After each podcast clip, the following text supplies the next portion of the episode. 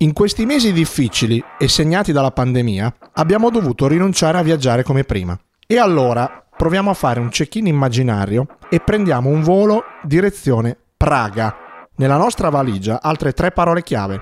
Muller, Prater e Cucchiaio. Benvenuti alla sesta puntata di Storie Europee.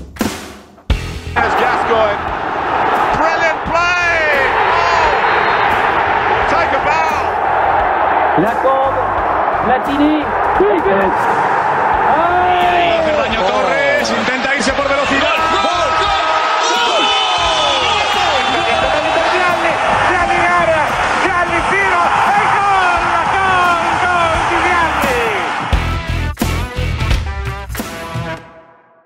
sono gesti tecnici che restano scolpiti sulla pietra del pallone a imperitura memoria. D'altronde provate a togliere dalla secolare storia del calcio il cost to cost di Maradona all'Inghilterra nel 1986, il tacco di Magera al Bayern Monaco l'anno seguente, il gol di Zidane al Leverkusen nel 2002 o il gol di Van Basten nella finalissima di Euro 88 che abbiamo già raccontato a parte. A inizio estate 1976, ancora prima di tutto questo, una poltrona nella storia se la prese invece un baffuto centrocampista cecoslovacco che giocava nel Bohemians Praga, oggi conosciuto come Bohemians 1905. È l'anno delle Olimpiadi di Montreal che per 30 anni farà pagare ai cittadini con una tassa speciale l'alto indebitamento per il ritardo nella costruzione delle strutture, ma anche dell'incidente di Niki Lauda al Nürburgring quando la sua Ferrari va a fuoco e lui resterà ustionato a vita. L'Italia è nel pieno degli anni di piombo. Il Torino vince il suo ultimo scudetto e in maggio, qualche settimana prima dell'inizio della fase finale del quinto campionato europeo per nazioni, una prima scossa di terremoto di magnitudo 6,5 della scala Richter mette in ginocchio il Friuli, ma gli azzurri a Euro 76 non ci saranno.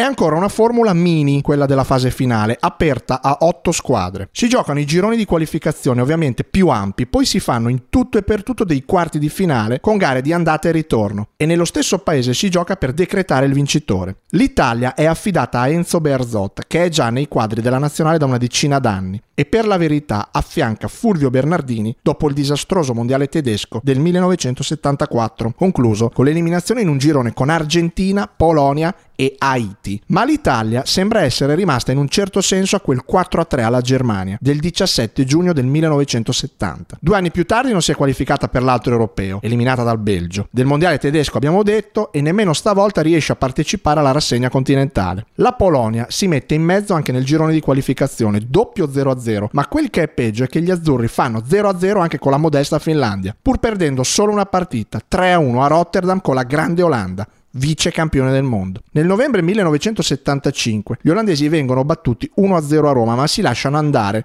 a una clamorosa melina per addormentare il gioco perché tanto a loro basta perdere al massimo con due gol di scarto per passare. Da quelle macerie Bearzot inizierà a costruire, prendendo definitivamente il posto di Bernardini nel 1977. Un'Italia che tra il 1978 e l'82 avrà modo di riscattarsi. L'Italia però non è l'unica assente di lusso, manca anche la Francia, ma soprattutto l'Inghilterra, che oltre ad aver fallito la qualificazione ai mondiali 74 dopo un 1-1 con la Polonia, che passa grazie alle super parate di Tomaszewski, per un punto perde anche l'europeo, arrivando dietro alla Cecoslovacchia. Chi arriva a Euro 76 con i favori del pronostico, però, è ovviamente la Germania Ovest campione di tutto, d'Europa per il successo del 72 e del mondo per il titolo iridato di due anni dopo. Nelle qualificazioni non ha perso una partita, ha segnato 13 gol e ne ha presi solo 3, anche se quella del 1976 all'Europeo sarà una nazionale tedesca povera del suo totem, Gerd Müller, uno dei più prolifici attaccanti della storia di questo sport, che solo con la maglia della Deutschland ha segnato 68 reti in 62 partite. L'indiziato a prendere il suo posto è Klaus Topmöller, che segna a raffica con la maglia del Kaiserslautern e diventerà il miglior marcatore di tutti i tempi del club. Ricordate prima quando accennavo al gol di Zidane nel 2002 contro il Bayer Leverkusen? Ecco, l'allenatore di quel Leverkusen era proprio lui. Condusse i tedeschi fino a quella finalissima di Champions League contro il Real Madrid, a un passo dal sogno europeo, prima che l'algerino li castigasse con quel meraviglioso gol del 2-1. Tra le fila della Germania, allenata da Helmut Schön, ci sono i vecchi Beckenbauer e Vaux, ma anche il giovane Uliones, sarà giocatore e presidente del Bayern Monaco e nel 2014 verrà condannato a tre anni e mezzo di carcere per aver evaso 27 milioni di euro di tasse tra il 2002 e il 2006 candidamente dirà sì ho sbagliato e non ricorro nemmeno in appello. È stato l'errore più grande della mia vita. Uscirà di galera dopo 21 mesi riprendendo la poltrona di presidente del club e vincendo ancora. Nel 1982 poi scamperà un incidente aereo perché non indossava la cintura di sicurezza e per questo verrà sbalzato fuori dal velivolo salvandosi. La Germania, nel quarto per accedere alle finali di giugno, si trova di fronte alla Spagna. A Madrid, al vecchio Vicente Calderón, finisce 1-1, gol di Santillana e pareggio del trentenne Eric Bea. Il ritorno si gioca un mese dopo e vincono i tedeschi 2-0 con le reti proprio di Top Moller e Ones. Nelle altre partite la Cecoslovacchia vince con lo stesso punteggio contro i sovietici, pareggiando poi 2-2 al ritorno, qualificandosi. La Jugoslavia piega la rivelazione Galles, 2-0 anche qua e poi 1-1 a Cardiff, mentre l'Olanda, che non batteva il Belgio da 10 anni, lo liquida con un 5-0 nella prima partita, firmato da una tripletta di Resenbrink, che è scomparso di recente, e che nel 1978 ai mondiali argentini, prenderà il palo all'ultimo minuto della finale contro l'Albi Celeste, che vincerà poi 3-1 ai supplementari. La sconfitta in Belgio per 2-1 è totalmente ininfluente. L'Olanda va in Jugoslavia. Sì, perché dal 16 al 20 giugno 1976 la fase finale si tiene soltanto in due città, Zagabria e Belgrado. Quando si nomina questi due luoghi ci si mette subito sull'attenti. Città che hanno vinto poco o nulla ma che sono state sempre una spina nel fianco di molte nazionali o squadre di club, con due stadi, il Maximir e il Maracana, che hanno simboleggiato molto di più che due semplici arene sportive. A Belgrado, tre anni prima, la Juventus ci ha lasciato una Coppa dei Campioni contro l'Ajax, gol di rep. L'accoppiamento delle semifinali è Cecoslovacchia-Olanda a Zagabria, mentre il giorno seguente, il 17 giugno, si gioca Jugoslavia-Germania a Belgrado e ci sono già le premesse per una rivincita della finale mondiale del 1974. l'Olanda è affidata a George Nobel, che ha sostituito il grande Rinus Michels dopo i mondiali e ha guidato per una stagione anche l'Ajax, vincendo la prima edizione della Supercoppa europea, inventata proprio da un giornale olandese, il The Telegraph, battendo il Milan con un roboante 6-0 nella partita di ritorno. Alla vigilia dello scontro diretto contro i cecoslovacchi, Johan Cruyff è sicuro. Vinceremo la semifinale e speriamo di giocare contro i tedeschi stavolta in campo neutro. La Cecoslovacchia, invece, è condotta da Václav Jezek, che ha un bel da fare per mantenere la pace all'interno della squadra. Ci sono alcuni strascichi di un campionato nazionale concluso con una coda di veleno, perché i giocatori dello Slovan Bratislava sono convinti di essere stati danneggiati nella corsa al titolo vinto dal Banik Ostrava per un solo punto. Ma lo stesso Slovan imporrà un arbitro neutrale, il tedesco dell'Est Glöckner, nell'ultima partita contro lo Slavia Praga, che verrà vinta 2-0 anche grazie ad alcuni suoi servigi, ma che non servirà a nulla ai fini della vittoria finale. Per cercare di respirare aria buona e placare i malumori, Jezek porta in ritiro la nazionale sui Monti Tatra, con un seguito di professori di psicologia per far ritrovare fiducia nei loro mezzi ad ogni giocatore. Conosce bene l'Olanda perché per tre anni ha lavorato lassù allenando il Den Haag e definisce la nazionale di Cruyff una fuoriserie. Già, però il pronostico baldanzoso, e non sarà il primo nella sua lunga carriera del buon Johan, finisce alle ortiche. Inizialmente fa tutto Anton Ondrus, 26enne difensore della Cecoslovacchia, che prima segna il gol del vantaggio dopo 20 minuti, incolando di testa una punizione di Panenka. E poi segna ancora, ma nella sua porta, con una maldestra deviazione su un cross in area, l'1-1, quando manca un quarto d'ora alla fine. Nel frattempo i cecoslovacchi sono rimasti in 10 perché l'arbitro Thomas ha espulso Pollack a mezz'ora dalla fine, ma per un fallo sulle Hoda anche Neskens, prima dei supplementari, dovrà lasciare il campo, ristabilendo così la parità numerica. Nel finale Reisenbrink manca una doppia occasione per il 2-1 e nell'extra time l'Olanda viene punita. Al minuto 114 è Neoda a segnare con una perentoria incornata di testa dopo un cross dalla destra. E la contesa, dopo che l'Olanda è rimasta pure in 9 per l'espulsione di Van Hanegem, la chiude Vesely 4 minuti dopo, che mette a sedere Shivers e incassa il 3-1. Il giocatore cecoslovacco aveva sfruttato un fuorigioco sbagliato degli olandesi, il che è addirittura paradossale. Berzot dirà: Il calcio totale oggi l'ha giocato la Cecoslovacchia. Le certezze di Cruyff crollano. E non sarà, come detto, l'ultima volta che il pur eccellente fuoriclasse olandese partirà a cavallo e tornerà a piedi, come la superbia.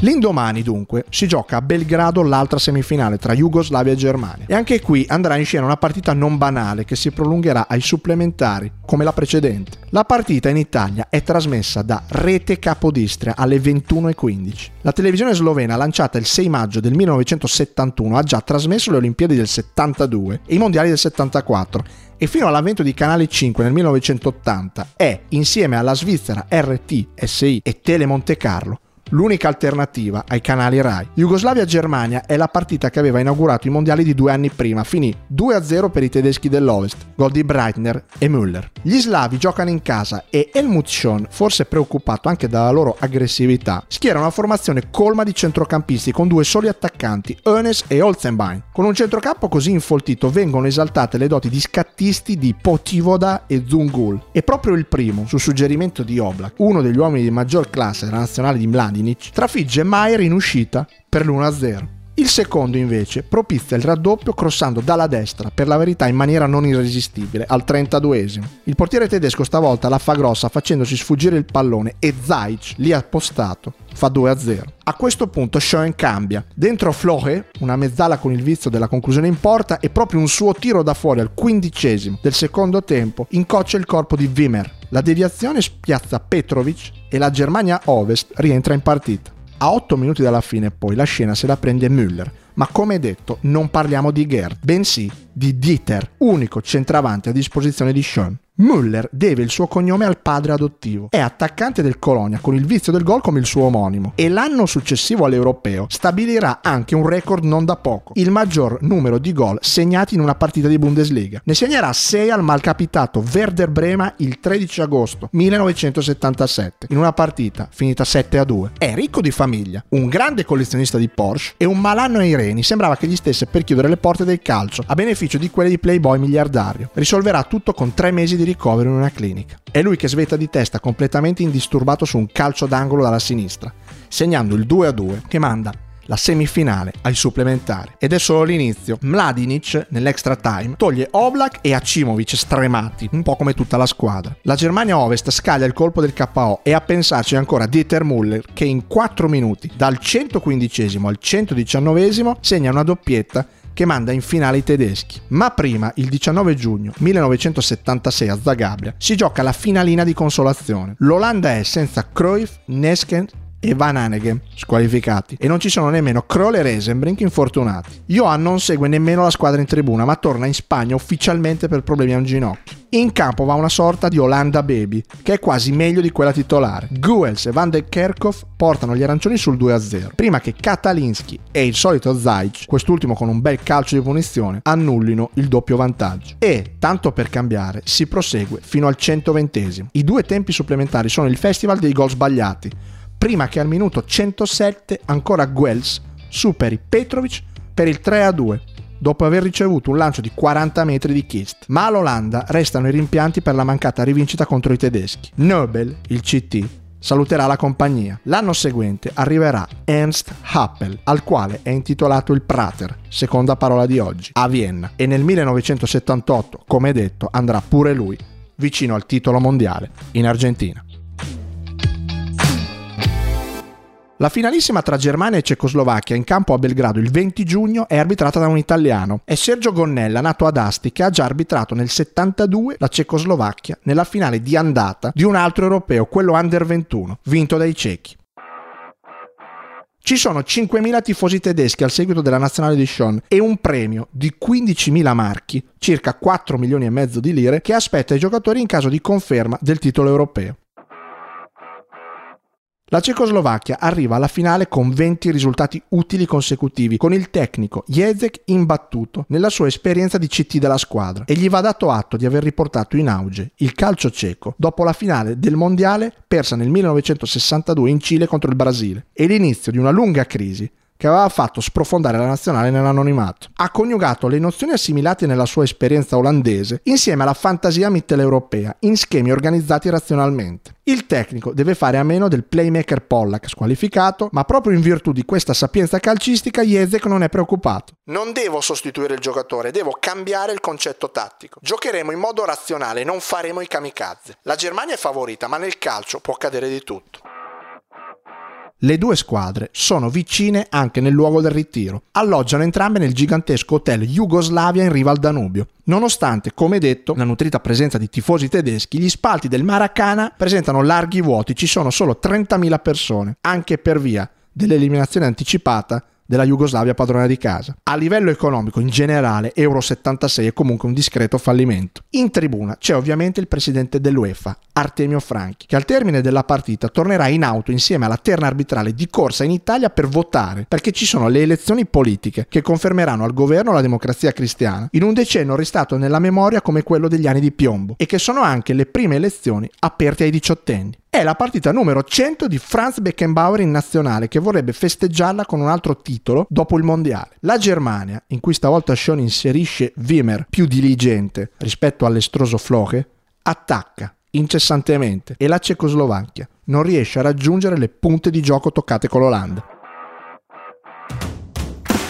Ma siccome la palla è rotonda e come diceva Jeze che nel calcio può succedere di tutto, in 21 minuti i tedeschi vanno sotto 2-0. Al settimo Neoda e Svelik confezionano il vantaggio con il primo, che mette in mezzo il pallone dopo una rispinta di Maier e il secondo che insacca da rapace d'aria. Poi, dopo che Ones e Bono fanno impegnato il portiere cieco Victor in una furente reazione tedesca, il raddoppio arriva grazie a Doblas, che con un diagonale infila la porta dopo una respinta di testa di Beckenbauer da un calcio di punizione. Al 25 Masni falliva la terza rete e tre minuti dopo, con la Germania costretta a rimontare ancora una volta un doppio svantaggio, come con la Jugoslavia, sbucava ancora lui, Dieter Müller, che, totalmente dimenticato nel cuore dell'area di rigore, infilava Victor in mezza rovesciata su cross di Wimmer. Müller ha messo in segno in pratica quattro reti in un'ora di gioco, complessiva in tutto l'europeo. Nella ripresa continua il forse in tedesco con Floche che nel frattempo è entrato perché ora sì c'è bisogno della sua qualità. I tedeschi chiedono un rigore per un intervento su Beckenbauer, ma Gonnella non è d'accordo. Al novantesimo tondo, su calcio d'angolo, è Holzenbein a troneggiare di testa e a infilare il gol del pareggio. Mai morti i tedeschi, è incredibile. Questo europeo passa alla storia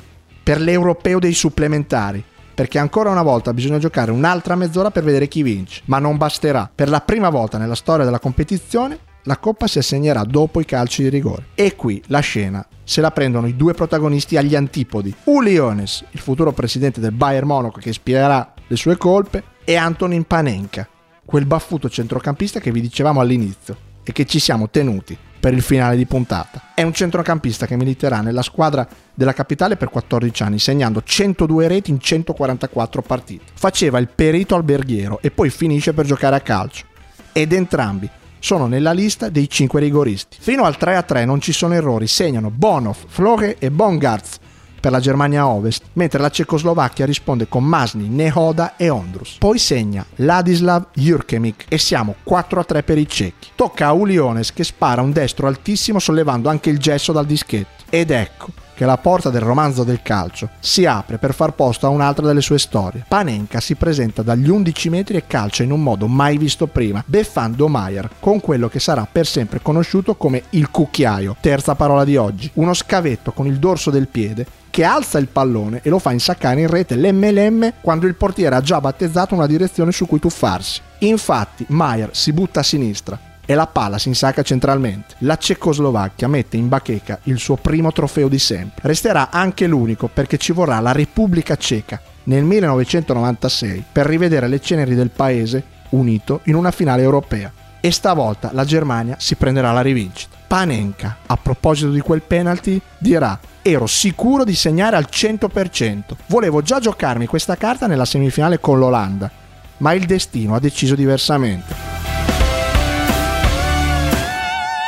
Storie Europee è un podcast originale Radiabo, scritto e interpretato da Stefano Ravaglia, montaggio e sound design di Giacomo Tuoto. Scopri di più sui nostri podcast e programmi su radiabo.it.